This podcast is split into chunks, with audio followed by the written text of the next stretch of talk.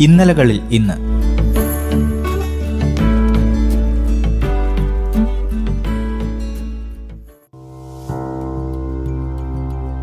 ഇന്ന് ഏപ്രിൽ നാല്.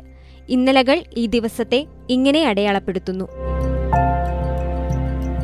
അമേരിക്കയുടെ ഒൻപതാമത്തെ പ്രസിഡന്റായിരുന്ന വില്യം ഹെൻറി ഹാരിസൺ മരിച്ചത് ആയിരത്തി എണ്ണൂറ്റി നാൽപ്പത്തിയൊന്ന് ഏപ്രിൽ നാലിനായിരുന്നു.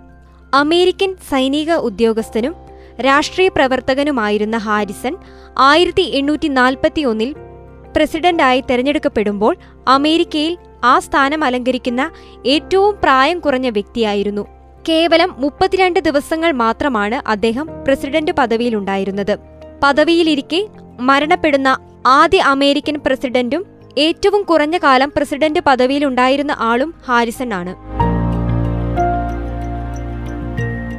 അമേരിക്കൻ പൗരവകാശ പ്രവർത്തകനായിരുന്ന മാർട്ടിൻ ലൂതർ കിങ് ജൂനിയർ കൊല ചെയ്യപ്പെട്ടത് ആയിരത്തി തൊള്ളായിരത്തി അറുപത്തിയെട്ട് ഏപ്രിൽ നാലിനാണ്.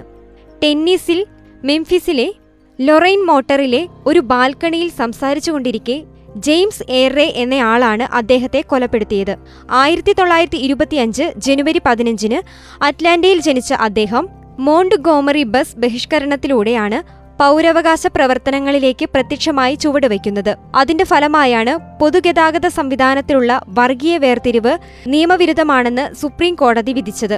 ആയിരത്തി തൊള്ളായിരത്തി അറുപത്തിമൂന്നിൽ ടൈം മാഗസിന്റെ മാൻ ഓഫ് ദി ഇയർ ആയി തെരഞ്ഞെടുക്കപ്പെട്ട അദ്ദേഹത്തിന് ആയിരത്തി തൊള്ളായിരത്തി അറുപത്തിനാലിൽ സമാധാനത്തിനുള്ള നൊബേൽ സമ്മാനവും ലഭിച്ചിട്ടുണ്ട്.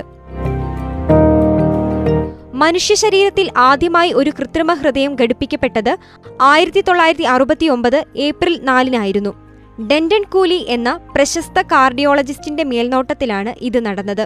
സിലിക്കൺ കൊണ്ടുണ്ടാക്കിയ ഹൃദയമാണ് നാൽപ്പത്തിയേഴ് വയസ്സുണ്ടായിരുന്ന ഒരു ഹൃദരോഗിയിൽ അദ്ദേഹം ഘടിപ്പിച്ചത്. ഒരു ദാതാവിനെ കണ്ടെത്തി ഹൃദയം മാറ്റിവെക്കുന്നതുവരെ രോഗിയെ ജീവനോടെ നിലനിർത്തുകയായിരുന്നു ലക്ഷ്യം.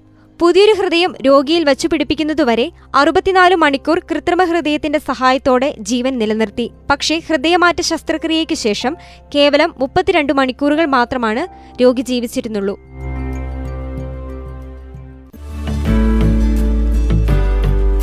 ഇന്നലകളിൽ ഇന്ന്